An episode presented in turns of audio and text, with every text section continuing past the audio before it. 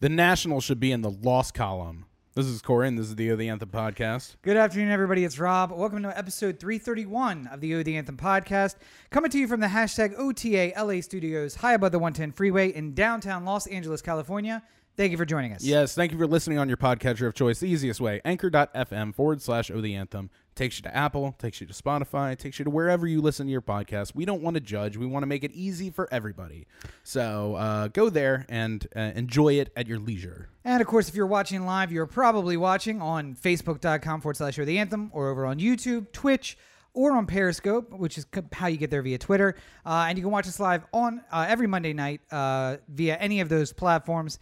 And, of course, you can join us via our Discord channel. If you make a comment or ask a question in any of those formats, it'll pop up here in the Discord, or join our Discord, and you can chat with us all week long in between the shows. Indeed, indeed.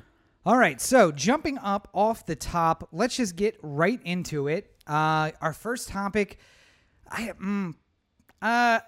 was going to say I was a supporter of this organization. And the fact of the matter is, I was actually a card-carrying member of this organization for years. You talked about this before. I used to be very conservative. And even now, I mean, I've been basically everything. But I think this was during my libertarian years. Back before we knew that we had to look into the organizations that we gave money to, I guess.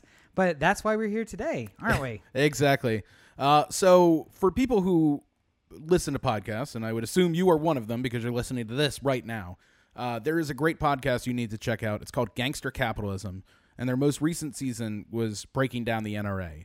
And I have to imagine that somebody at the New York Attorney General's office was listening to it as well as I was, because charges basically came down that New York is investigating whether or not the NRA can still operate as a nonprofit in New York State, which would be problematic for the NRA in a lot of different ways. But in addition to everything, this is a legal fight that the NRA has to fight on top of a lot of other issues that are going on sort of behind the scenes that people don't know about. Yeah, and I was going to say, so there has been some instability within the NRA anyway. I think you made a great metaphor, which I don't think we should repeat just because I'm not trying to make enemies with people here in Los Angeles. But the leader of an organization died. Yeah. Maybe he's a prophet. Maybe he's not. Right. And the second in command basically has to do what is necessary to concentrate power amongst themselves. Right. That's what Wayne LaPierre has been doing. Yeah. Wayne LaPierre has done a lot like this untold person who, after the death of the prophet-like figure, went up on stage and said that the body became a detriment to the prophet-like figure, and he had to expel himself of it, but his spirit lives on. But in the meantime, I'm going to run everything, and I'm going to lock my wife away in Riverside, California, never to be seen again. Much like the NRA, gold everything. Just so much gold and so many very sharp and bases, suits. Too, on top of that. Gold and bases. Oh, wow. They have a lot. Yeah. I'm formulating a conspiracy theory. But nonetheless, something tells me I won't lead Tucker Carlson. It's too probably it's not too close to the chest. They both like bow ties. It's not gonna go well for you. Needless to say, basically what had been happening here in the NRA for a little while is that when you have a nonprofit or not for profit, you can only have so much go to the overhead, to the pain of the executive board, that sort of thing. And for people who are trying to make a quick buck, like the people who are working in the NRA, that's not enough money. Now, wait. Let's be clear, though. Yes. We're not saying you have to work for minimum wage to be the CEO of a nonprofit. If you're the president of the NRA, I think you can make a very substantial, like, $80,000 a year. Like, for a not-for-profit, that's a pretty... I think the number, I want to say that I think it's higher, but the limit is a percentage of the money you take in. That's the limit. And Wayne LaPierre does take less. Yes. But he takes less because of the reason we're about to talk about. That's so basically what the Gangster Capitalism season had most recently been digging up was the NRA's relationship with their marketing company, which was Alexander McQueen. And basically there's a whole bunch of family strife going on because one of the members of Alexander McQueen is like married to Wayne LaPierre's sister. I can't remember all the details, but there's like there's a family issue going on here at the top, which has caused a friction and a break. and caused all this stuff to get out. Those are the best things, because it's when the infighting happens that it's like, oh, really? Yeah. Okay. Here's some documents, Washington Post, that might be interesting to you. And it's one of those cut off your nose to spite your face situations. It's right. Like, dude, you are also taking money. Why would you want to draw any attention to this? Yeah. All right. Well, so, I mean, like, a lot of it is just that basically when you're a not-for-profit, you have to report how you spend your money. But when you are spending it on marketing costs, you don't have to itemize what you're spending it on. And it's not just marketing. There are bucket categories that you can be like, okay, so I don't want this guy to have to report to me every dollar that's spent. You're spending money on marketing for the NRA. Great. Travel is not one of those things. Right. Travel needs to specifically be tied to a reason to go and a person who's going and how they got there. Funny thing is, there's a way around that, apparently. Yeah. Well, I mean, so much of the allegations of wrongdoing by the NRA involve the NRA basically bought a house for Wayne LaPierre. Also something you have to report. Yeah. There's these, $1 million trips to Bermuda and, places of the like. Obviously, there's like hunting trips that go on as well. No, wait, Corey. To which some of that they would probably argue is like part of the operation cost for the NRA TV stuff that they do. Because like if they have a picture of Wayne with a gun out in the middle of the safari, and they put it on his Instagram, they marketing. Can spend $200 million on this whole thing as long as they got that picture at the end of it. That's how it works. Yeah. But yeah, this whole thing is. Crazy. I mean, illegal. Like, just generally speaking, like, is obviously like not the way that a charitable organization should be run. So, and agreed, the morality of it is terrible. Yeah. And I think we've discussed before. I am not a donate. I don't donate to Susan G. Komen. They've had the same allegations that like 90% of the money that's donated to them goes to raise more money, not to actual research. Right. The ALS Ice Bucket Challenge that was a few years ago, people were saying, don't donate to these organizations. There's a specific group that is like, we spend 95% of it on research. Right. That's why you don't know who we are. But that's where we should direct donations at. And in the past, I feel like I've said about PETA, like I would rather donate my money elsewhere if I'm trying to donate it for the cause of animal cruelty or anything, preventing animal cruelty, not pro animal. Obviously, good clarification. That's why you go to the NRA. I didn't want PETA to be plagued as the animal cruelty group. I mean, like it's just I feel like your dollar goes more to different organizations. Yeah, and right now the NRA. Until like it's an innocent until proven guilty situation, but this is a pretty huge amount of evidence being laid upon them, of which they haven't really had any response to.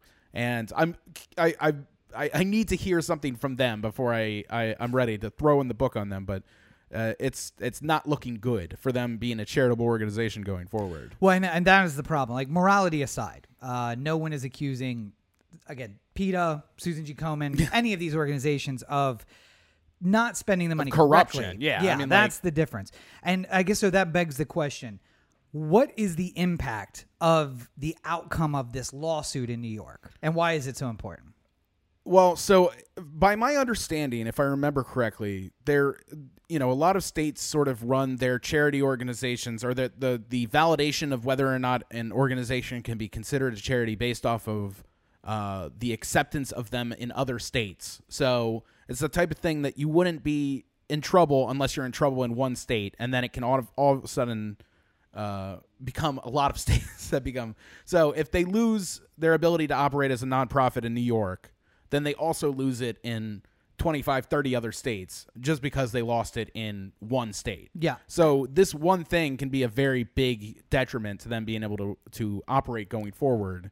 I think we've talked about before that some states like Texas, California, New York have such substantial state-level organization laws. And not a lot of states, not all states have that. It's just like California could be its own country because almost nearly every federal law has a California law that is its peer. Yeah. Texas is very much the same way. When it comes to finances, New York is very much the same way. Right. Because so much financial work is done there. And a state like Massachusetts, Maryland, North Dakota that doesn't have the money to say, we're going to spend this much on regulation of finances, says, well, if New York, who we know spends that money, says who knows what's up, we're going to accept that too. Yeah. And then when you have California or Texas, why are we going to spend the money when New York already spent the money to check you out?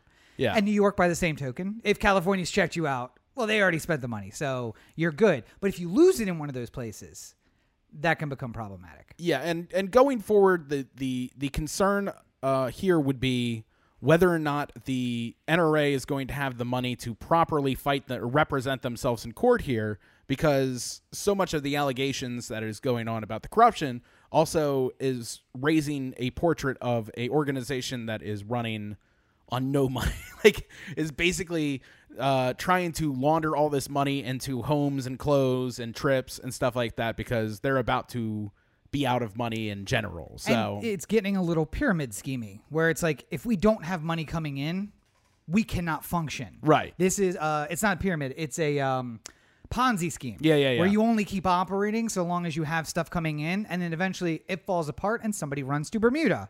Wait, where did you say that they took a trip to? Was it? Oh, I can't remember exactly. I think it was Bermuda. Yeah, something like that. Maybe that was a practice run. Like, how much can we get going to Bermuda? But yeah, it just gets to the point where these organizations, and I guess it's just corruption in general. I go back to the same thing I think I've said before, bad education, the example that they use now, where he's like, starts out with a slice of pizza, and it's a bagel. And next thing you know, you buy Corvette, and it's your house, and then it's vacations, and you're just... It builds and builds and builds, and you don't realize how much it is until someone starkly puts it in front of you, like the podcast that broke it down and showed how many millions it actually is. See, but I mean, like that's the problem, is that I don't think that we're in a slice of pizza here, a coffee there situation, because, you know, there the some of these allegations, which are already out there and you can find easily. For instance, Google Wayne LaPierre, Beverly Hills. Like, you know, fashion trip, basically, or whatever. Yeah. You'll find a story about how he spent, you know, $500,000 basically on expensive clothes when he was in Beverly Hills at Rodeo Drive. And all of that money went back to Alexander McQueen, which paid for... All the receipts went to Alexander. Right, because, you know, he needs to wear a suit that he's going to wear at the NRA annual convention. And that's, you know, that's for business attire. So he's obviously... not buying off the rack. I mean, like, he can't look like an idiot. Like... If it's not Brooks Brothers, then all the people with the, you know, cut off sleeve shirts and the locker up sweatshirts are gonna look at him funny. So, and by the way, if you guys don't know what Wayne LaPierre looks like, if there's a guy who could buy off the rack, it's Wayne LaPierre. He's basically a square. His body is basically just a square, and it's the perfect model for a business suit. It's just like it perfectly hangs off his shoulders. He's kind of like, so people who've never seen him before, he's kind of like bizarro Rod Rosenstein. Yes. Like he's kind of like the evil twin version of Rod Rosenstein. The hair hasn't gone back quite so far. Yeah. It's still a little forward. Yeah, but he looks more dastardly. Like he's got like a which is saying something for Rod. If you're the evil. Well, I mean, like Rod Rosenstein looks like the most unassuming guy, like, but he is actually evil, and then you get the evil version of him, and maybe it's good. Wait, maybe we've judged this all wrong. Maybe the one have we seen them in the same place at the same time? Is this possible? Are they the same person? Is this who knows? Is Wayne LaPierre / Rod Rosenstein really busy? Well, is this how fucking internet conspiracy started? Yes, throwing on a podcast. Just started one, I think. According to a host on a podcast, they're the same people. They're both conservatives. They both like their guns. Yeah, and they've never both been in the live same in room. The general area of DC. Yeah, never been in the same room at the same time. Yeah, I gotta look into this. It's an OTA investigative report coming up. All right, now, how can we make this a 501c4 so we can fly you to D.C. and have somebody else pay for it? Let's be honest. I ain't getting on a fucking plane. Yeah, we'll get to your... I don't care how much money laundering we do. I'm not getting on a plane. We'll get to your update on COVID in just a bit. Before we do that, though, a big story happened. And here's the thing. Time has no meaning. I don't want to spoil... Corey's Palm Springs review, which everyone should check out. Yeah. And I have one coming this week for Palm Springs. But COVID quarantine is a bit like Palm Springs. It's just always today. There's a tomorrow going to be a lot like today. And there was a yesterday, a lot like today. Yeah. So at some point last week, was it Tuesday? I think we woke up on Tuesday to it. And it had happened. Yeah. If I remember correctly. But the explosion in Beirut of... Basically, we know that there were fireworks being held in that location, and that's sort of like what set it off, and then the explosion came from some combination of that. I mean, obviously, Trump put out some sort of, I don't know if it's a terrorist attack or not, which was very, like, I haven't seen anything confirming or denying that, but it seemed like a kind of aggressive thing to tweet out when nobody knew anything. Well, I mean, to be fair, it was a Middle Eastern country, and there was an explosion, I think. The only thing he knows about Beirut, Lebanon, is that at one point when he was actually richer than he is now, there was also an explosion in Beirut, Lebanon, and Americans were impacted by that in some way. But since that's all he knows, it's natural to assume. But for those of you who may not have seen the news, I don't know how you avoided it, there was an explosion at the port of Beirut in Beirut, Lebanon. If you're unfamiliar where that is, let me give you some geographical coordinates. If you can picture in your mind where the Mediterranean Sea meets the Red Sea. That is a country called Egypt. Hopefully you know where that is. And then just north of that junction is Israel, which is a pretty familiar city or a pretty familiar country. Just north of that is a country called Syria, which we've become way more familiar with since the battle against ISIS, ISIL, however you want to call it. To the east is Jordan, and then from there, Iraq. And then, but between Syria and Israel is this sliver of a country right up against the coast. That is Lebanon. Yes. And it's infamous because we sent American troops into Lebanon during the Civil War in the 80s. And I almost said Mujahideen. It's not the Mujahideen. It's the group that is now part of the Palestinian government. They've made the transition from acknowledged terror, Hamas. Yeah. Hamas, which was a terrorist group, but now has been brought into the government process. So it now operates as part of the government. Funny. It's I can see again. One of the things that we were talking about before the show started was just about how bringing people. You're outside the process and how like there's this all this stuff going on outside. But realistically, a lot of the violence stopped by just being like, hey, do you want to come just have a say in what we're doing? Right. And then they're like, oh, yeah, okay. And then they put up electors. They elected some people. And now it's basically like, I mean, they're still on categories of terrorist groups, but that's because nobody west of the Mediterranean has any idea what's going on in the area. But nonetheless. Hamas blew up a bomb at the U.S. Embassy in Beirut.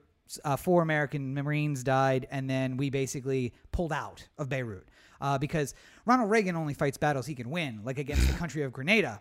If you know where that is, there's no way I can explain it to you if you don't know where it is. It's a very small island that had no military that we invaded for reasons that were unclear, most likely because we had to pull out of Lebanon. Right. Yeah. Anyway, so there is a port there, Beirut. There was a fireworks storage facility there. And I'm going to say I'm not an expert on Lebanon, but I do know some people who are from Lebanon. And my understanding of the situation is there has been a general upheaval, a second Arab Spring or the impacts of the Arab Spring in Lebanon. And they're going against the government that is just overall super corrupt. Yeah. And the way that I put it to Corey is, let's say that there was a tax at the port of Beirut and said, if you're bringing in something dangerous, we're going to tax you 10% of the value so that we can keep up on safety precautions. And then they pocket the money and they don't do anything about safety precautions. And then the one place where you would really want safety precautions, like, say, a fireworks factory, explodes because they haven't been improving the safety precautions.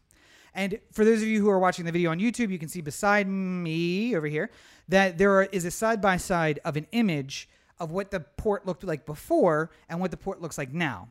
And I've been making this argument that humans have an inability to mentally see big pictures and big numbers. We can't comprehend big things.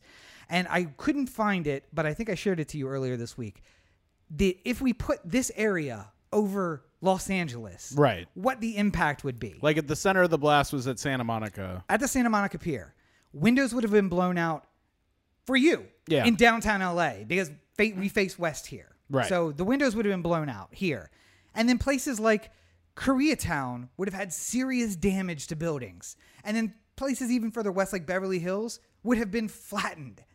And just to think about that scale. And again, for those of you in Maryland, you have no concept of really what that is. If you've been in downtown Baltimore, though, imagine that. It'd be like if, you know, if there was an explosion at the Inner Harbor and in Cockeysville, the windows blew out. That is essentially how far. I mean, imagine just like everything of Charles Street flattened. Yeah.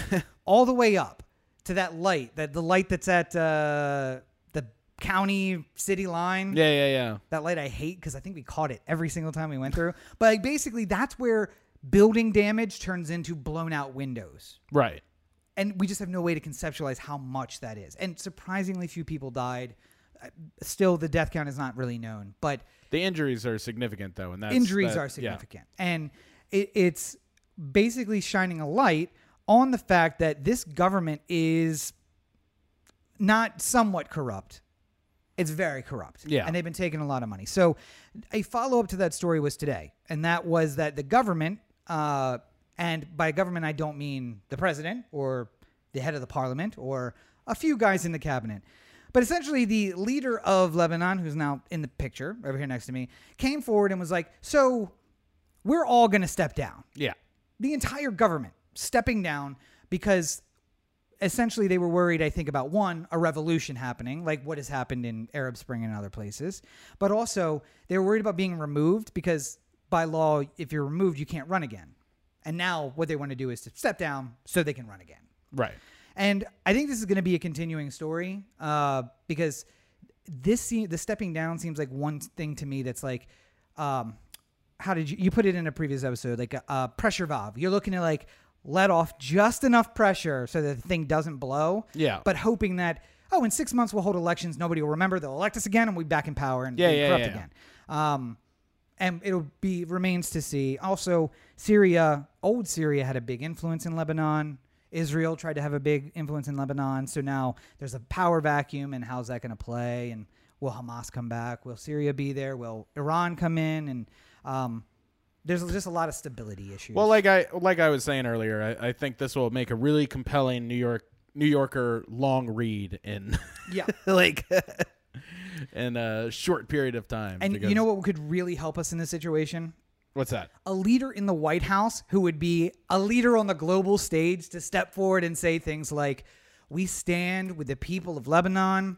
We are sending aid, any aid that we can," and you know. Literally anything other than we're not sure if it's a terrorist attack or not, which I think is all he said thus far. Boy, mister, where do we get one of those? Canada's got a pretty good one. Can we borrow theirs? Mexico's not doing too bad. I don't know how well the Trudeaus would run in the States. That name sounds pretty foreign to me. I'm not sure it's going to be good. It's one of those. It works in Canada. It doesn't really work here. It doesn't really play south of the border. Unfortunately not. So we're left in the situation where instead we have two 70-year-old white guys running against each other. And the big political story of this election isn't Bernie versus Biden. It's not the close race heading into the convention. It's which 70-year-old man are you going to vote for? And currently right now, which person of color, likely, which woman of color is one of the 70-year-old white men going to choose? Yeah. I think Trump's sticking with Pence. I feel like if there was a move, Trump would have done that already. And just to be clear, the white man in the image next to Corey is Biden, not to be confused with the other old white men, which would be Trump and Pence, literally everyone else in this election. I mean, that basically looks like Pence there. The hair is awfully white. As soon as you said it, I was like, oh, damn, that looks like Pence. It doesn't look like Biden. Though there has been sort of like backroom chatter about whether or not Trump gets rid of Pence and replaces him with, I think Nikki Haley was on the list of like people that might be Trump running mates if they got rid of Pence. But I don't see what the point is at this point. And now would be the time right before the convention, or pull the Nixon and just dump him right after you inaugurate. Ask him to step down and bring somebody else in. Yeah, you could do it that way. Yeah. But then you got to get the Senate to confirm him. Yeah. Good luck. Majority Leader Chuck Schumer. Oh, I know. I ruined it for you. Hurts. I ruined it for you. You were thinking about how you get a Democratic Senate, and then I ruined it for you. How does it feel? Wonderful. Great. All right. So Get back to the deep stakes. We wanted to touch on this because we were hoping that we would actually be able to say, Biden picked somebody today, but that's not how it works. So instead, what we're doing is our one final run at this, hopefully, where the running mate power rankings have basically been brought down to 5 names. Missing on this list is Elizabeth Warren, which was my top choice a couple weeks ago when we first talked about this. But basically where we sit right now is Karen Bass at 5, Tammy Duckworth at 4, fucking Gretchen Whitmer at 3. I was like, what is her first name? Susan Rice at 2 and Kamala Harris at 1. So Kamala seems to be the chosen one at this point. Like every list I see, like basically says like, well, if it's not Kamala Harris, it'll probably, you know, like. Yeah, apparently there's a lot of like assumptions that she's in the pole position at the moment. She apparently has made a very public trip to Delaware, but she also may have made another private trip to Delaware. Yeah. And apparently there have been meetings both in D.C. and in California with members of the committee to pick someone. And so. I mean, most of, you know, like what you know is that the seriousness of a candidate is going to depend on whether or not Joe actually wants to like meet them in person. Yeah. Like, you know, if you don't get to the point where you actually get to meet the candidate, then you're not that serious of a choice, I would say. So, I mean, you know, that adds some to, you know, like we've heard about Harris meeting. We've heard about Whitmer meeting. I think there's been conversations with Bass, but I don't know if there's ever been a face-to-face. So, again, she had a meeting with the committee. Yeah. And I can't remember the name of the guy who is heading the committee. But, I mean, if you're in D.C., it's not that hard to sneak away to Delaware. So Yeah. I mean, Joe did it every single day. Yeah. So, and not sneak away. He rode the train home to Delaware every single day. Sorry. But he snuck away on the Excella. Like a snake in the night. The interesting thing to me is, you know, we've heard a lot about him moving in a direction. And I forgot to mention on our list here, but there was an announcement today from 30, I think, black leaders who said it needs to be a person of color. It needs to be not just a woman, but a woman of color, preferably a black or brown woman who you nominate. Yeah. You need to now at this time step up and do the brave thing. And to do anything else is shirking responsibility. Yeah. But my understanding, and I mean, correct me if I'm wrong, Gretchen Whitmer, though, is a white woman. To the best of my understanding, yes. I think so. So I see the list of 5. There are 4 women of color here. Why is Warren not... Where happened? Where did she fall off this list? I mean, something tells me that Biden's aim at this point, he's trying to think of this decision strategically. Yeah. So it's not so much about... who do I pick that might necessarily be the best for the ideal form of government we have going forward, but what gives me the most opportunities to win as many states as humanly possible? So I think that there's while we've sort of argued there's sort of like a token nature of the way that this process is played out and the idea of floating potential black women as VP, even though Biden had said it's going to be a woman. Yeah. The sort of like, you know, it just feels so much like people are trying to decide on who they want based off of the qualities of the person rather than the quality of the work that the person has necessarily done. Yeah. And there's some incredibly, well, you know, every single one of these women on the list, I would say probably with Karen Bass being my least likely to pass on that way, yeah, are all worthy of being a presidential figure. I wouldn't worry about the country in their hands kind of thing. Just none of them really like... What I like about Elizabeth Warren is that she's so authentic. She can't help it. And people might not like her for her views, but you can't question how she gets to them. She's very... logical, and she's very smart, and the I've got a plan for that is great for somebody who is going to be the means by which you get legislative agendas from the executive branch to the Congress and to the Senate. And like you have to be the person who has the relationships on the Hill to make things work. Let's look back. Why did Obama pick Biden? Relationships on the Hill to get stuff done. Why did Bush pick Cheney? Relationships on the Hill to get stuff done. Clinton and Gore. I guess that wasn't so. Dan Quayle was a congressman at one point, I think, or senator. Something like that. I think with Gore, he was a senator in Tennessee. Yeah. And was it Tennessee? Yeah, it was Tennessee. And they wanted two Southern guys. Well, the other thing was, like Clinton was outside, Gore was inside. Yeah. Like the idea that you have to. And even when Obama ran, there was sort of like we got a black man on the ticket. We don't want to rock the boat here. So maybe we pick a white man to balance this out.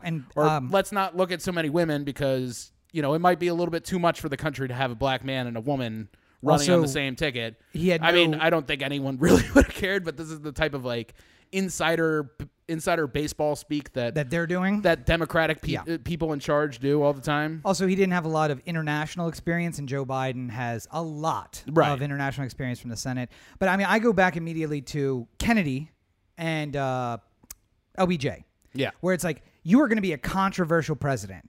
You need to pick somebody who is way different from you and can get stuff done on the Hill. Yeah. And LBJ was not a Northeastern Democrat. No, indeed. I would probably say he was a segregationalist when he started, and only did what he did because he was like, "This is not my term. This is our slain president's term, and I'm going to finish what he started." So, I think LBJ, if nothing else, sort of had a very in tune sense of how he would be placed within history. Yeah.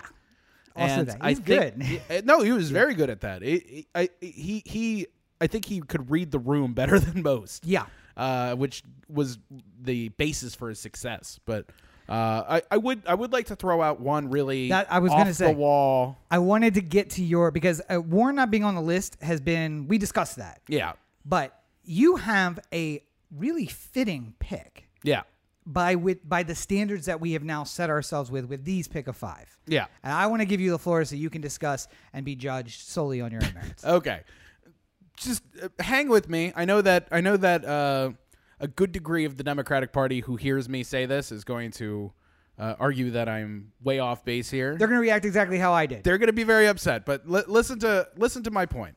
The best case scenario for this election is that we have a qualified woman who has tons of experience in Washington and is capable of taking over the job of the president on day one. And preferably somebody who isn't, 70 years old would be great. And also, whenever Trump does eventually leave office, because, if it's this year or 4 years from now, God forbid, we're going to have a serious conversation about how we bring this back together a little bit because it can't keep separating like it has. So in the honor of trying to do what old presidents used to do to divide or to bring together a divided country, I say that Joe Biden picked Condoleezza Rice as his running mate. Now for our younger listeners, they may not know who that is. Well, you know what? I will tell this. If you don't, you should look into it because there's almost no woman in the history of the United States who's more qualified to be president for the amount of experience and the nature by which she went up the ranks. Now, Rob and other people in the Democratic caucus will say she's a war criminal. Also a certified war criminal, yes. Yeah. She worked her way up in a government and then became a certified war criminal, just like her boss. Yeah, but we've forgiven her boss. Yeah. I don't know if you saw him at John Lewis's funeral. They also decided that they weren't going to charge any of these people. So clearly they were making some sort of determination that the war criminalness of it all was that's kind of a weird word, but it's kind of word salad going on there, but the legality of it was basically tied to decisions you were making as a head of state, and you sort of have some sort of qualified immunity from said decisions unless you go way over the line. And I think that was what we don't want to be the one defining the line right now, I think was the argument when Obama came in. I listened to a podcast today about tear gas and how we can use it, even though it's a violation of the Geneva Convention, and how they wove this story through history on how it's like,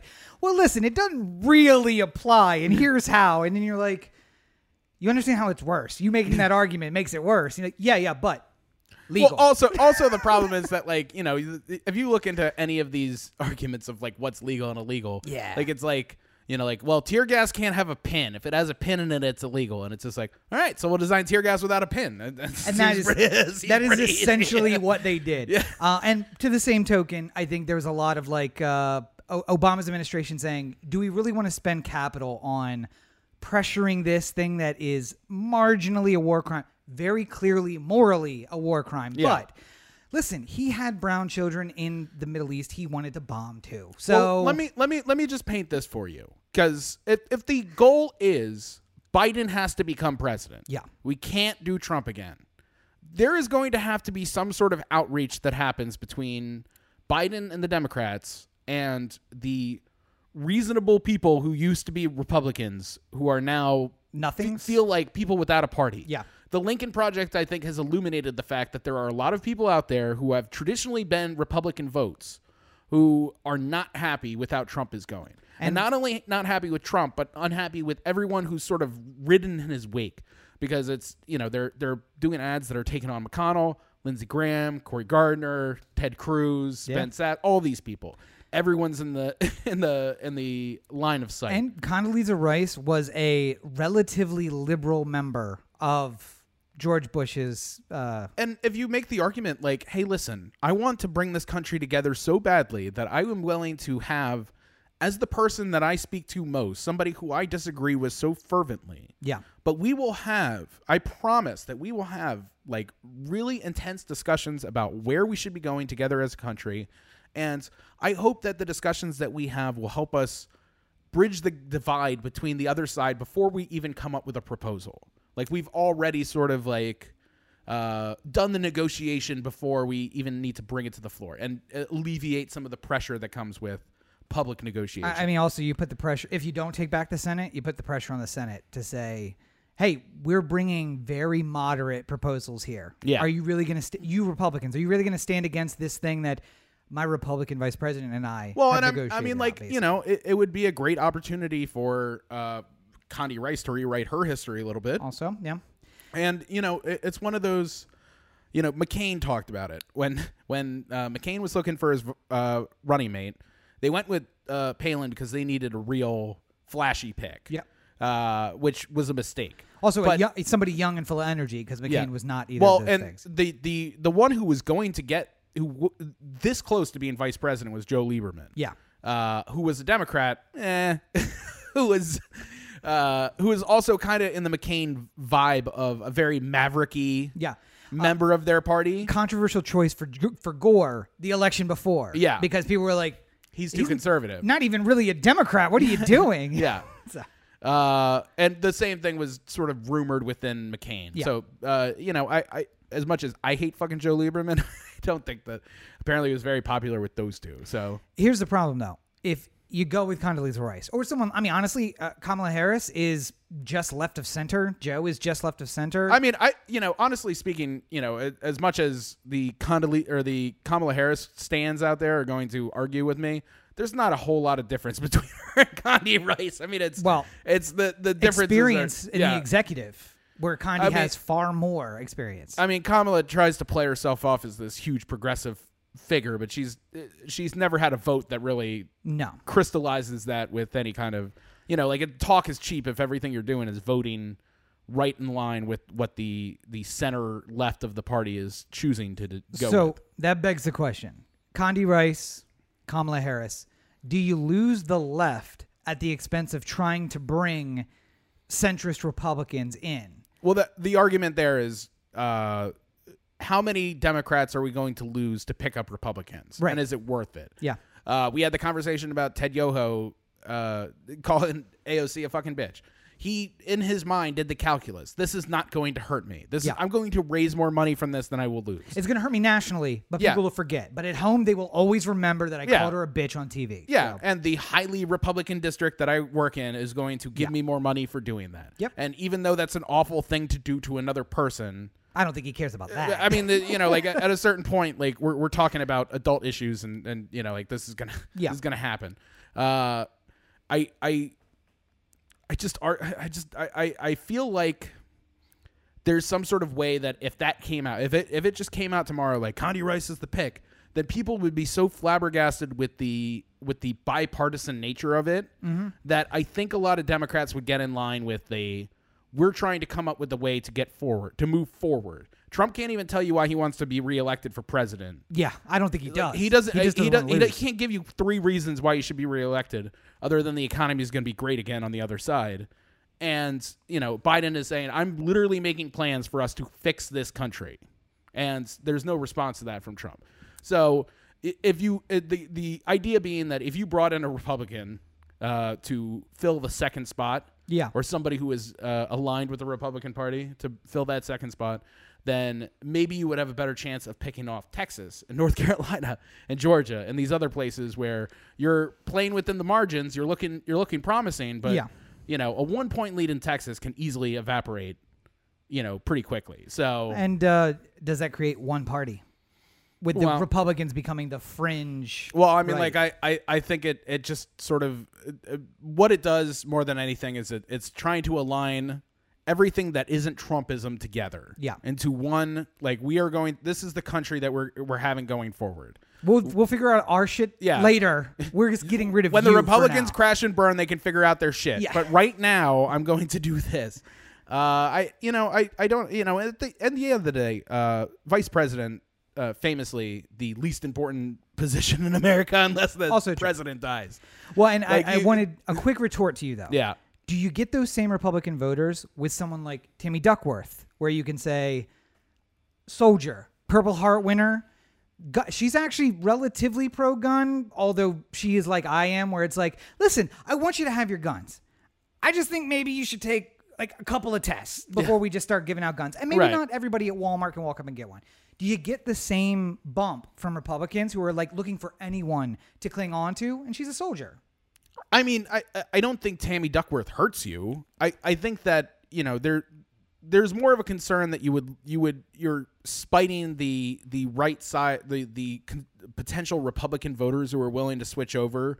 The more left you go, fair enough. Yeah. So you know, even if one thing about her, part of why Warren is not on the power rankings right now is because she's too far left for a moderate Republican to go, well, I can't wait until Elizabeth Warren is a heartbeat away from presidency. You know, like a Hillary Warren ticket might actually work. With the Republicans, Pence worked really great because he's a standard, generic, you know, right off the factory line Republican. Like, so you're going to say human being. Right? He was designed in a lab at the GOP. Yeah. To be a Republican in some form of government. Yeah. So he's just checked off that box. And that's all the Republicans needed. They needed just somebody who was, you know, born of the same cloth. If this crazy guy who we trust goes away, at least the guy behind him is a standard Republican, and not Sarah Palin. Yeah. We can't have too much crazy on the same ticket. Right. Yeah. Well, speaking of too much crazy going on at one time, I guess, we're going to get into COVID news. And there's unfortunately no good news about coronavirus right now. As you can see here next to me, we have breached 5 million cases as of today. With this number that you see, the 161, is actually low. We're actually up at about 165,000 deaths now.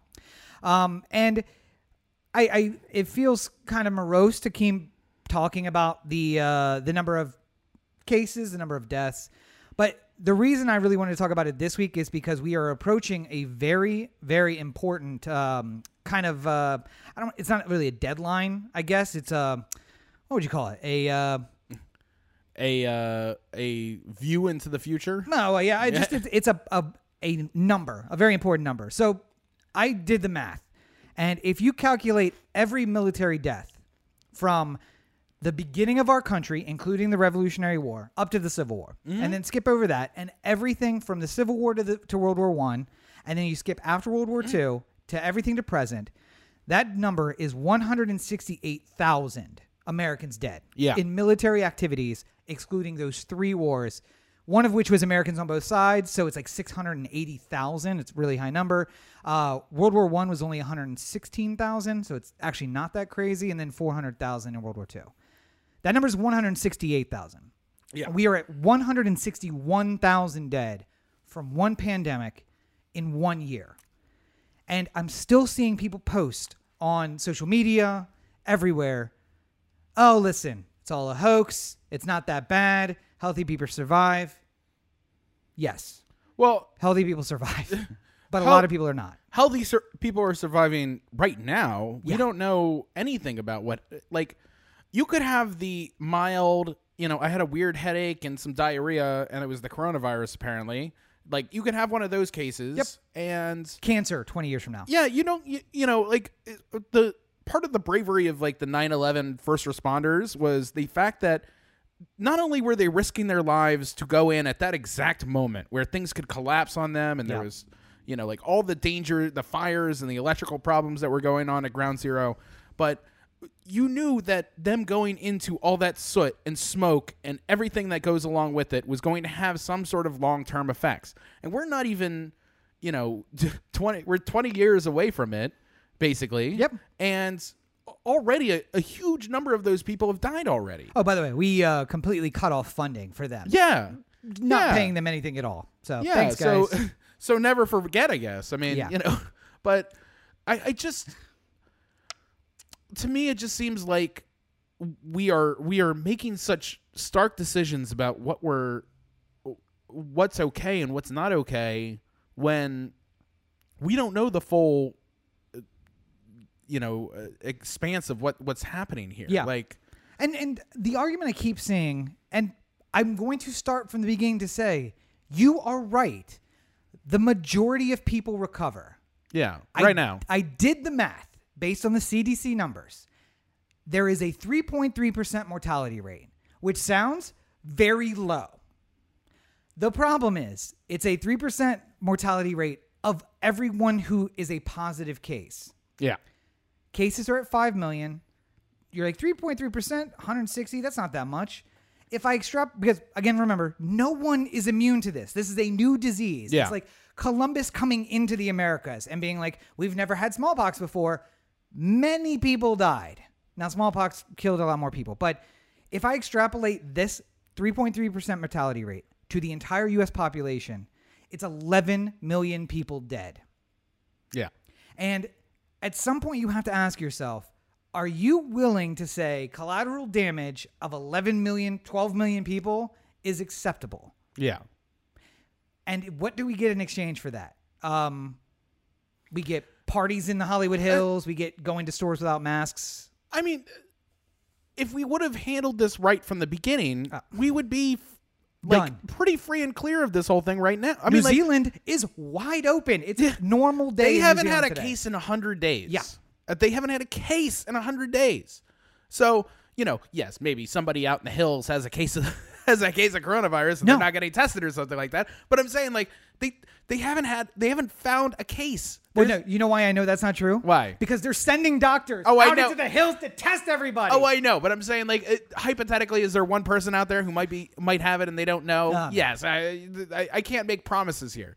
The problem is that testing is so unreliable across the scope that you can't necessarily say this is the exact, this is exactly what North Korea is dealing with right now in terms of coronavirus, because who the fuck knows? Or Russia, like, China, all these countries. No, like, I don't trust all these numbers. I don't trust America's numbers right now, mostly because California's all fucked up. Yeah. But what is just confounding to me right now is that it's not getting better. It's just worse than It got slightly better for a small period of time. All right, we're done. Then went right back up, and people are acting like it's just gone away. And that's the problem, is that, like, elsewhere in the world, like, you know, you can go into restaurants in Italy. You can live your life and, like, shop and do all the things that you want to be doing, but, like, we just can't get past this.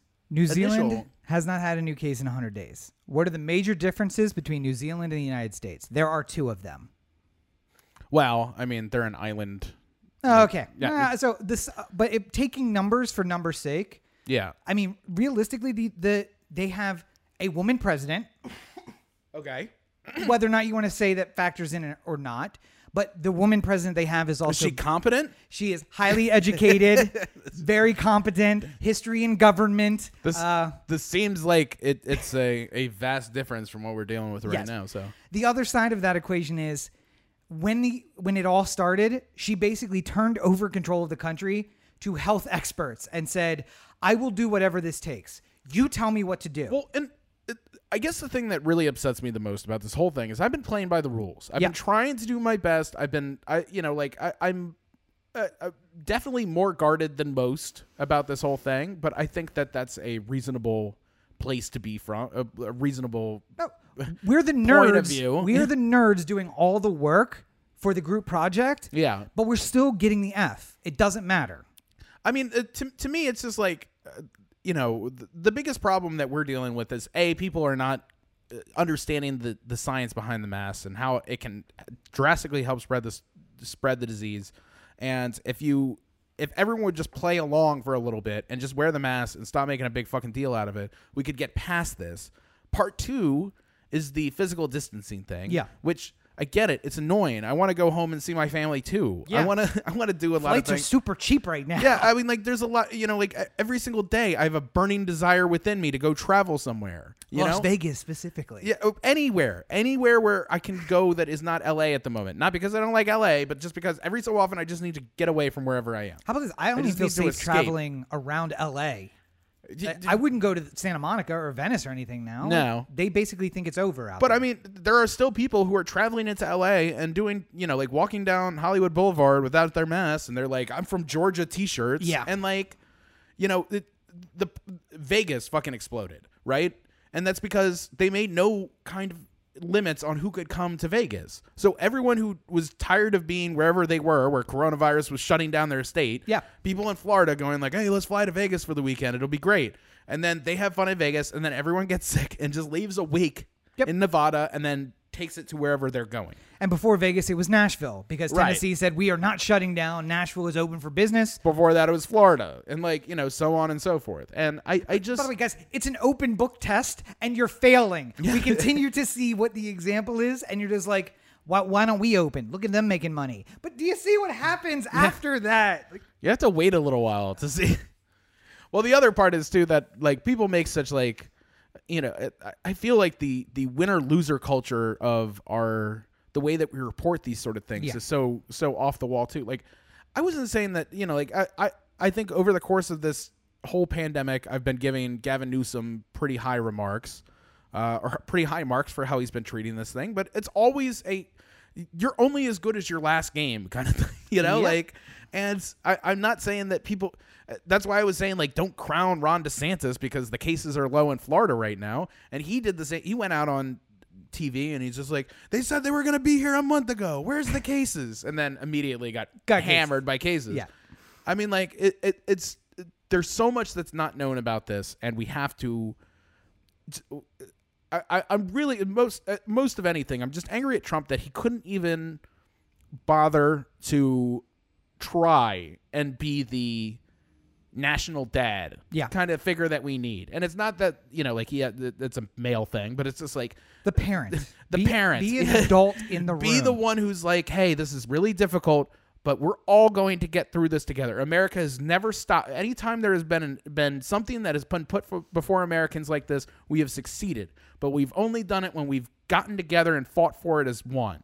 And the fact that from the beginning this has felt like, any political issue, like we're arguing about some abortion case or something like that, is just fucking sickening. And it's like, we need to just come together and get through this. But nobody seems to want to do that. And that's hugely discouraging. One other thing before we move on. It's an example you put forward, and I've been working it over. Basically, a human being can have 100 to 120 acquaintances. Yeah. And of that group, you have about 20 people that you are really close with and 50 that are regular friends. But let's just say and are acquainted with 100 people to round down for round number 6. Yeah. Well, I mean, some people maybe have 80 people in their lives. Sure. So, yeah. But if you have 100, 3 of those people are going to die in this pandemic. Because unless we get a vaccine in the next 5 or 6 months, inevitably everyone will get it or will get a vaccine. One or the other. One of those two things is going to be the inevitability. Three of those people who you know are going to die.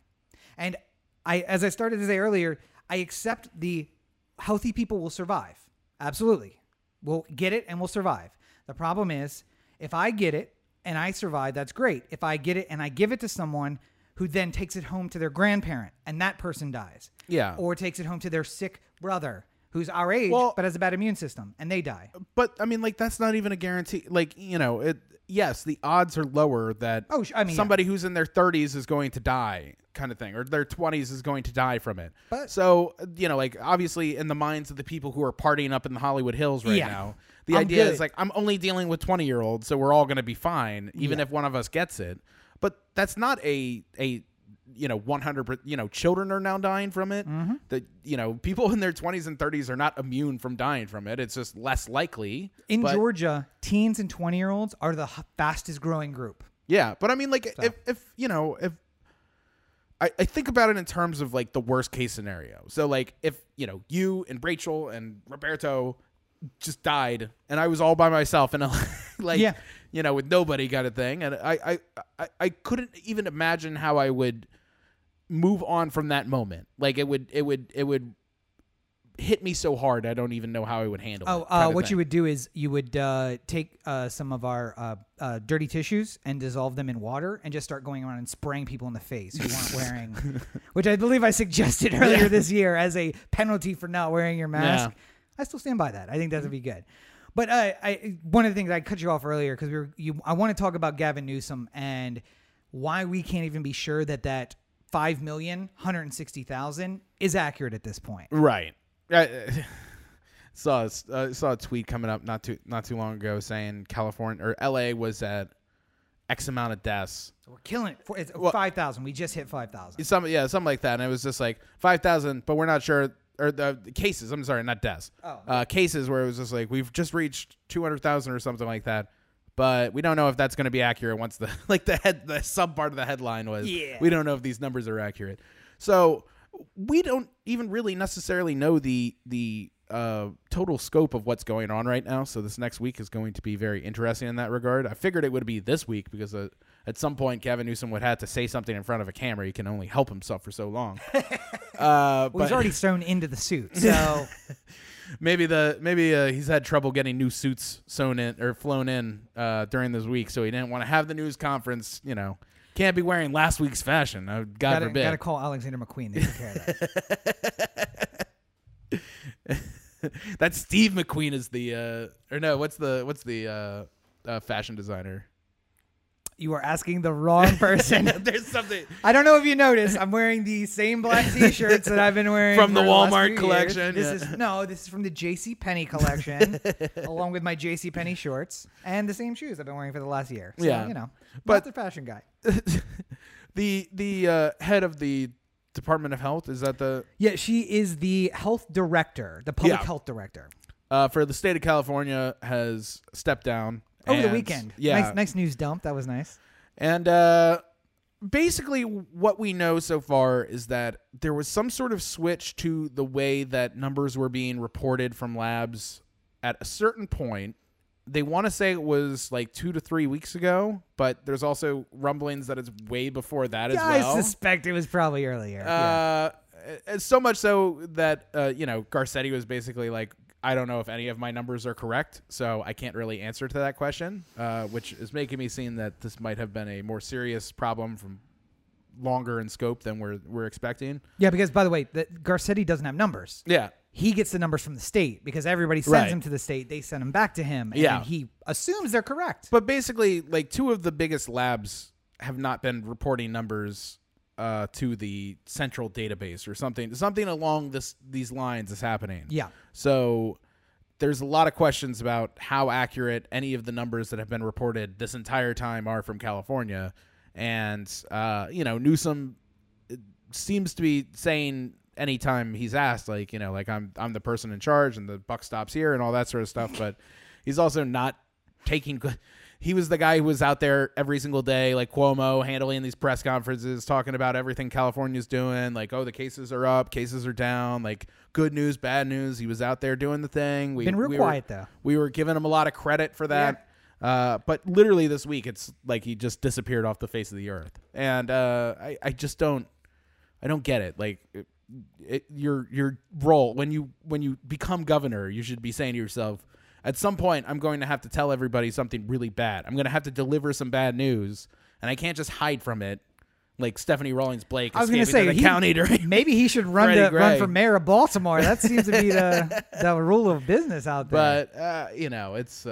Well, my understanding is it's about security certificates reporting into the database. Yeah. Now, here is the scary bit of it, is that the labs are national labs, national companies. Mm-hmm. And the people who built California's database built other states' databases. Yeah. So is there a chance that other states also have expired certificates, haven't checked, don't know, and are just not getting results? That the computers throw in results, but they hit the gateway that says, hey, where's your certificate? Nope. Okay. And that's it. And they don't go enter. And that the numbers are far worse than we know. Because, by the way, if you tested positive, I don't know that you got your results back either. At what step do you get the result? Is it after it goes to the state and it's confirmed? I don't see. That's the part I don't get, because like I don't know. I feel like people have been getting results this past week, right? Like, but it's only a couple. It's of like the labs. From the lab to the person, right? Like, and that's the thing for me. It's like I don't know if the whole it's been so like there's such a backlog is really it's a backlog, or if the results never made it to the state, so you never at Logic Gate. Go to the state. We get the check back from the state that says, yeah, we confirmed it. Then you get the email. Maybe they're just sitting somewhere because they never got the check back from the database that said confirmed. And all these people are sitting there like, how did you get yours back in 2 days? I've been waiting 3 weeks. Yeah. Because your result never made it to the state lab. Yeah. All of these things are possible. It seems like something Gavin Newsom would be great at addressing right now. What is the problem and how long-ranging is it? Well, I think in my mind, the reason why he's not saying anything is because he doesn't want to say something that he doesn't know for sure isn't the truth. Especially if it's worse. He doesn't want to say something worse than it actually is. Well, also, he doesn't want to come out and say, like, oh, we found out that one lab and, Rancho Cucamonga is not, properly giving us results. Yeah. So the numbers are a little bit swayed because of that. Like turns out it's Dodger Stadium. Well, he doesn't want to say it's just this one lab, no big deal. And then find out that literally the entire state is like, cause then he just looks like a fucking idiot. Yeah. If he goes out there and says, it's just this one lab and it's everywhere. So I have to imagine that he's trying to, cross his T's and dot his I's here and make sure that everything's truly as accurate as it can be right now, but he's pulling a real Rawlings Blake, if you know what I mean. Just escaping to the county, hiding out in Sacramento.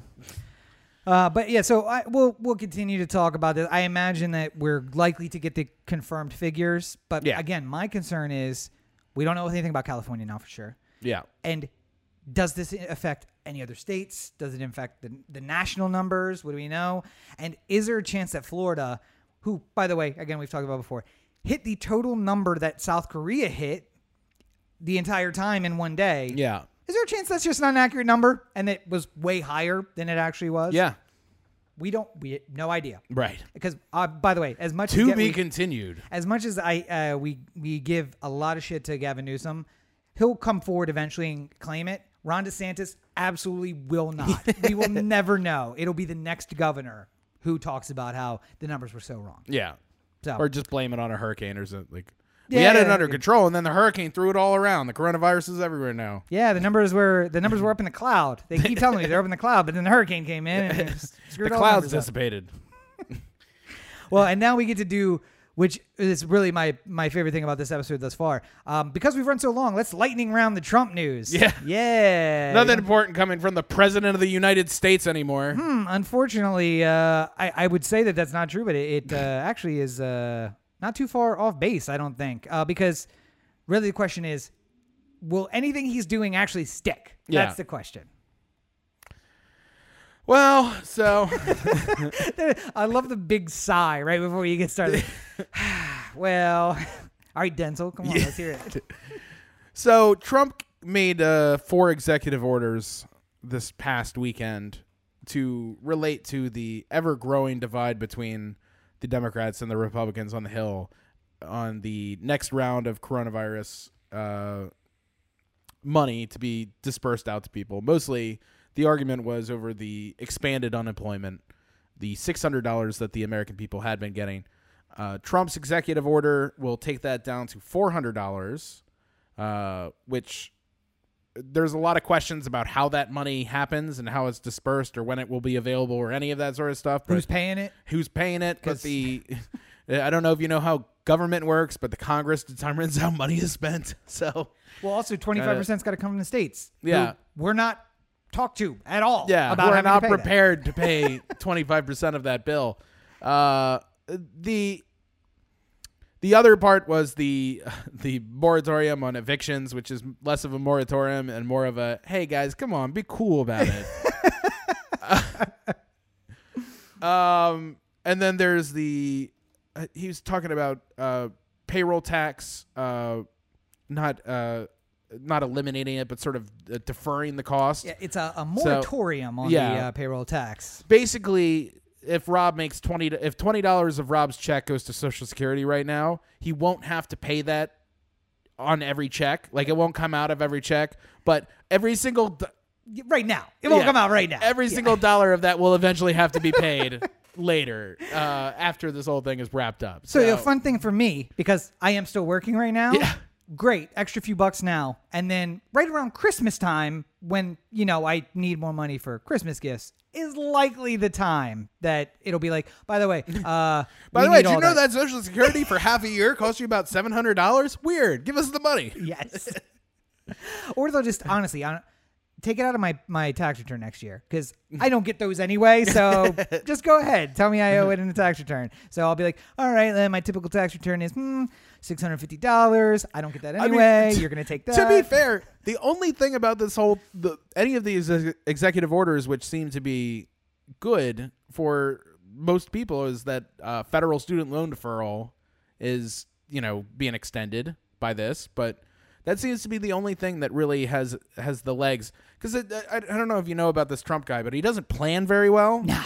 Like, so he just sort of says it's going to be $400, and the questions start raising of like, well, how does that get paid? And then like some of it might be FEMA and some of it's coming from the states, but there's not a roadmap from how we get from where we are right now to where we need to be. And in the meantime, people who have been holding on for dear life on their $600 a week, which is, by the way, $15 an hour, 40 hours a week. So this is what we've been pushing for as like a reasonable amount of money that someone can live off of. Somebody who's making more than $600 a week and is not working right now is surviving off of this. Mm-hmm. People who are making less and are, living a better life, they should be making this much at any job in America. Yeah. Especially if you live in California really wish, or New York or any Florida. If only there was a presidential candidate calling for raising the minimum wage to match buying Weird. Power. Oh, yeah. RobCheekForPresident.com. Well, there was also the Bernie plan, too, which we didn't get into here. It hasn't really gotten as popular as I think Rob would like it to be. But basically, any billionaire who has made more than $1 billion since the pandemic started has to give 60% of it up to help pay for the costs.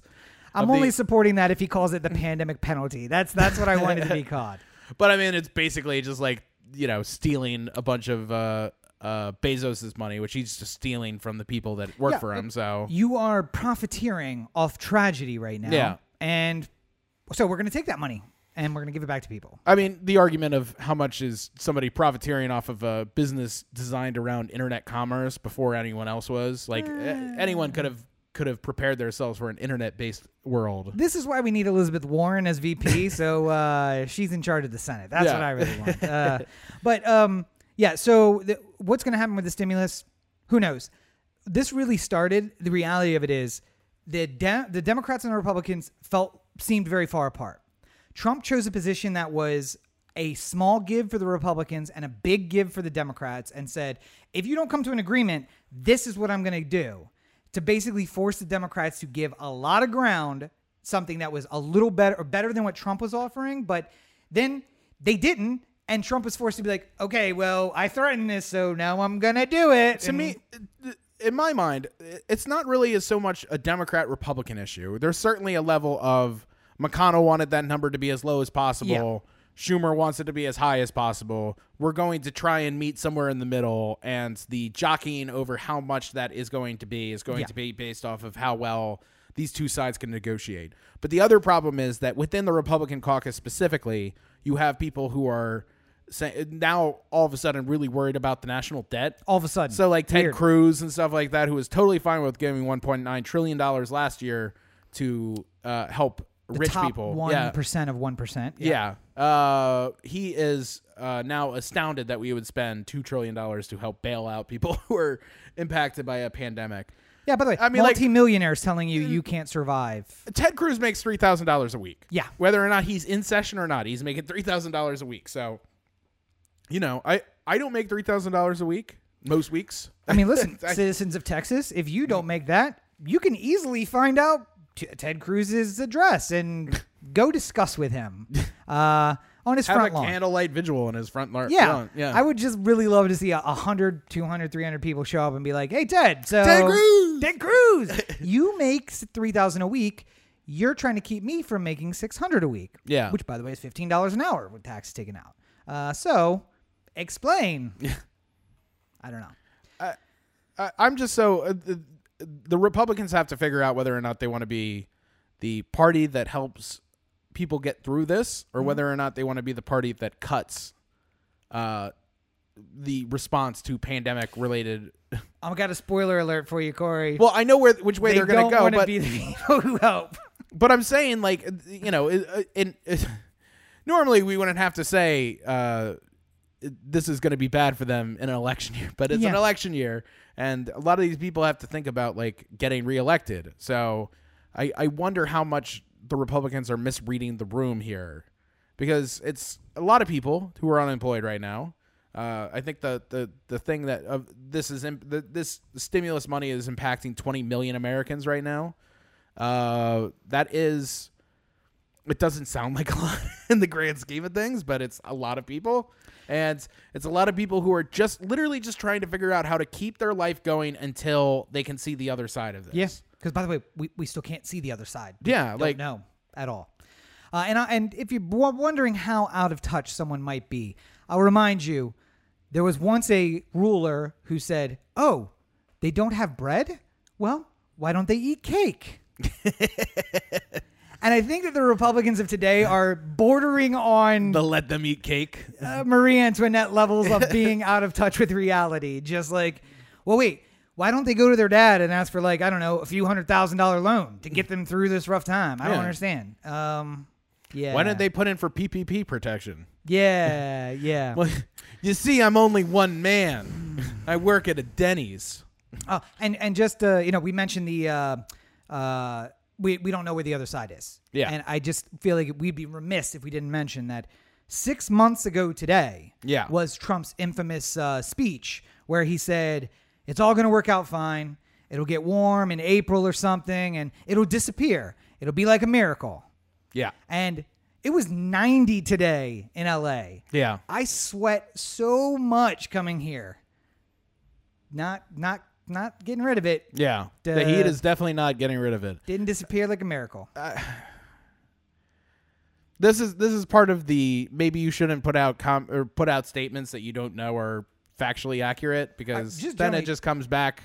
Trump should not speak from the cuff at all because nothing good. I mean, listen, if they write the speech for him, he can't actually speak the words that they write. Right. Don't speak from the cuff at all. Yeah, yeah. Definitely not. But well, I think we have an example of him not being able to speak off the script. Yeah, I get it. Right? This is not so much news, but it's just funny. And I just want to make sure that everyone gets a chance to see this. This is, of course, the president talking about his love of America. No, he set aside some additional land for the national parks. Yeah. Acting, by the way, as if he was Teddy Roosevelt, creating these huge swaths of country. And apparently he added like a few hundred acres to the national park. But this is him speaking about that incident. We want every American child to have access to pristine outdoor spaces. When young Americans experience the breathtaking beauty of the Grand Canyon when their eyes widen in amazement as Old Faithful bursts into the sky, when they gaze upon Yosemite's towering sequoias, their love of country grows stronger, and they know that every American has truly a duty to preserve this wondrous inheritance.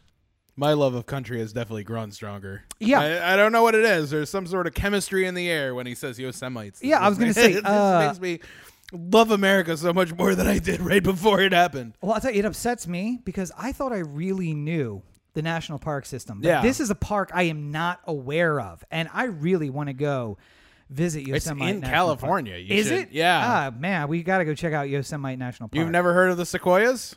I mean, I know the sequoias, but I've never heard of this particular park. I don't.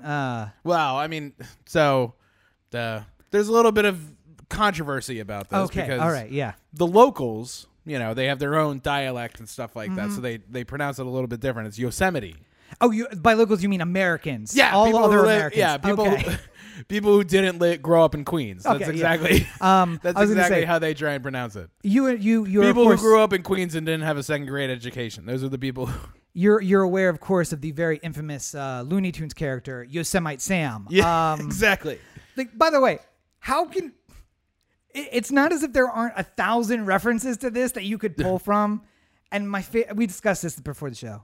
I think it's both of our favorite parts is the fact that he goes back. He goes back to say it a second time. And then basically I see it inside his head. Well, him saying like, no, you were right the first time. And then just. Well, he says Yosemite and then he says Yoseminites. Oh, is that what it is? Yeah. Oh, okay. So it's almost like he's. For a minute there, I think he maybe saw it like anti-Semitic or something, or like Semitic. Because like, ooh, watch that word. I know that word. He's like, wait a minute, hold on. That's not the one. This is not the right speech. Get out of here. People have called me that before. I know that term. Wait. Oh, no. Okay. Yosemite. Okay. Yeah. Got it. Yeah. By the way, just referring to my cartoon president, Trump is the president. Yes, we had an election. We elected him president. That's it. That's the guy leading us through the pandemic. I just can't, like, could you imagine if in an alternate, like, if you remember Dan Quayle misspelled potato, and it ended his career. It's just like one day, like, this guy can't be vice president. One day Dan Quayle was vice president. The next day he was like working at a fucking Denny's somewhere. Like, it was over. He might as well have been on the moon. Like, it was. By the way, and you know what? Honest to God, a spelling error that I bet you a lot of people would make and not even think twice about it. A spelling error that a lot of people made fun of him for, but then like spell potato. Yeah. Oh. And he wrote it on the board. He put, I think it was chalk or it was like a whiteboard, and he put down the marker and he stopped and he turned and looked at it and he was like, I know that's wrong, but I've come too far now. The chalk's already down. And then he turned around and went about his business. Yeah. And it's just like, at least he had the forethought to be like, shit, that's definitely wrong.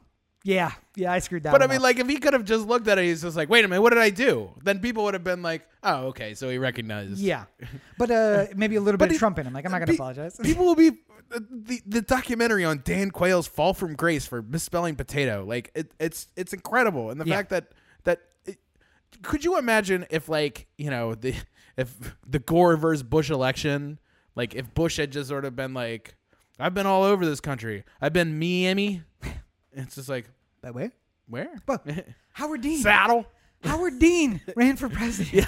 Fell out of the top spot because he got so excited about winning New Hampshire that he went, yahoo! at the end of his speech. And we're like, this guy is unstable. We cannot have him as president. How much is Howard Dean singing at home like, these motherfuckers? He can't be president, but he can be the head of the DNC for like a decade. Well, Democrats, we trust him with the organization, not just as the head of it. Walter Mondale rode in a tank, looked very much like a badass, but then at the end of the ride, popped his head out and looked very much like a woodchuck coming out of the ground with a helmet. Automatically, we're like, I don't like that guy. Ronnie looks like a leader. This guy doesn't look like a leader. And now we got a guy who can't tie his own tie without it being like 2 feet too long. What has happened to this country? I mean, we could get into it, but it would take a while. I think we've already gone. We're already pushing a little bit. We've gone pretty long today already. The last little bit here you had. Another side note for those who may be following along today. the executive's orders, the four of them, separate ones signed today, were numbers 172 through 175. And at this point in his administration, he has signed 175 executive orders. And this is how I walked Corey through it earlier. Yeah. If you remember, he ran talking about how Obama was trying to be a dictator, a king, and ruling by executive order. Yeah. And at this point in his administration, Obama had signed 131 executive orders. Yeah. And I found a really cool clip, and I wish I could have found like the clip itself, but it was really just talking heads talking about the clip of, not Harry Reid, Wisconsin, Paul Ryan. Yeah. Saying like, listen, he's using force against protesters. He's trying to quash dissent. He's using executive orders to get things done. He is in all ways a dictator. And yeah. About that. I'll just remind you, Trump used tear gas and federal troops to clear a plaza to walk across and hold up a Bible, which he does not believe in at all, for a photo op. Yeah. Before his 172nd through 5th executive orders. And then Bush. And I mean, granted, most of these executive orders have just been getting rid of what Obama did. Yeah, there was a lot. There was a lot of... and the problem is that he did like executive order 72, but he misspelled something. We're probably going to have a similar conversation if Joe Biden gets elected, because he'll just end up putting all those executive orders back. Well, no, see, he's a real legislator, and I think he's just going to do number one is just like... Anything just with this signature on it, and he'll copy and paste the signature, no longer good law. And then we'll cover it all in one, and we'll get out of the way. But so he attacked him about executive orders. We've now exceeded executive orders, which led me down a rabbit hole, because I was like, there was one other big issue, and it wasn't being born in America. That was during Obama's run, not his own. It was how much Obama... That was Trump's doing, too. So. Yeah. Is how much Obama golfed. And I was like... I wonder, somebody has had to do this math, right? Mm.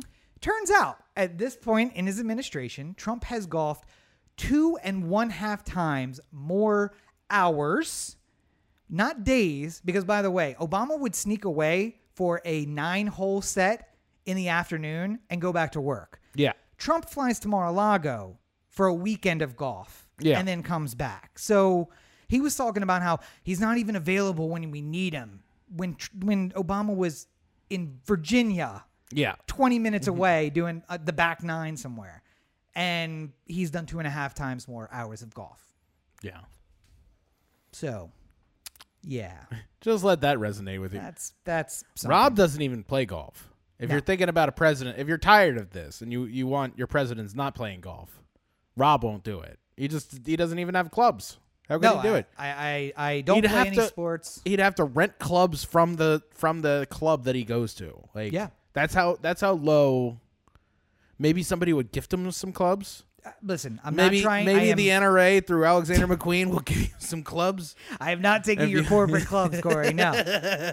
But what I do, it's very infamous, I suppose. I watch movies, but as we've talked about before, I can watch a movie while doing other things. Yeah. So I can govern while watching. Don't worry. He can watch Palm Springs and read his daily briefing at the same time. It's not going to affect him. He's seen me do it. Yeah. Clearly it's been out there. Then the only other hobby I have is Fallout 4. And I mean, frankly, I don't know that by January 2020, we're not going to have some sort of nuclear fallout situation. So really, I consider that prep for the job that may be in the future. I would worry about one thing falling down if you went into the Oval Office. What's that? OTheAnthem.com. Corey to OTheAnthem.com. Oh, The Anthem on Facebook, Twitter, Instagram, and the listener line, 443-219-7595. What's the number again? 443-219-7595. And you can find me at my website, CoreyBakerFilmmaker.com, Facebook.com/CoreyBakerFilm, and at LegendsDB5 on Instagram, Twitter, and TikTok until that's banned from the country. So enjoy it now, you motherfuckers. Too much news.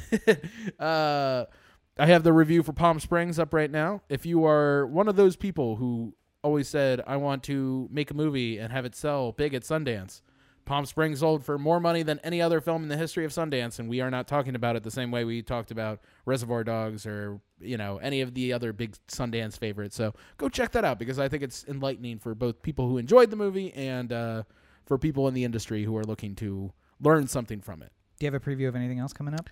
Not right away, but I'm going to see something before Thursday and release a video of that. The problem is that, like, at what point do I, like, so I want to try and keep it with new things, right? Yeah. I don't want to do so many of the classic reviews because then I have to make a decision as to what review. Yeah, he doesn't want to pull a Rob and just start doing Quibi shows. Well, it's not even that. It's just the I don't want to, you know, I feel like the next one says something about me as a person. So if I do, like, Josie and the Pussycats, are everyone going to be like, what the hell's wrong with Corey? Yeah, I guess. Anyway, so yeah, you can find more of me at Robert N. Cheek on all your social networks. Of course, you can check out robertncheek.com where you can find links to the YouTube channel where I have the Everyman Movie Review, 2 episodes a week, no matter what, Thursday and one day in between.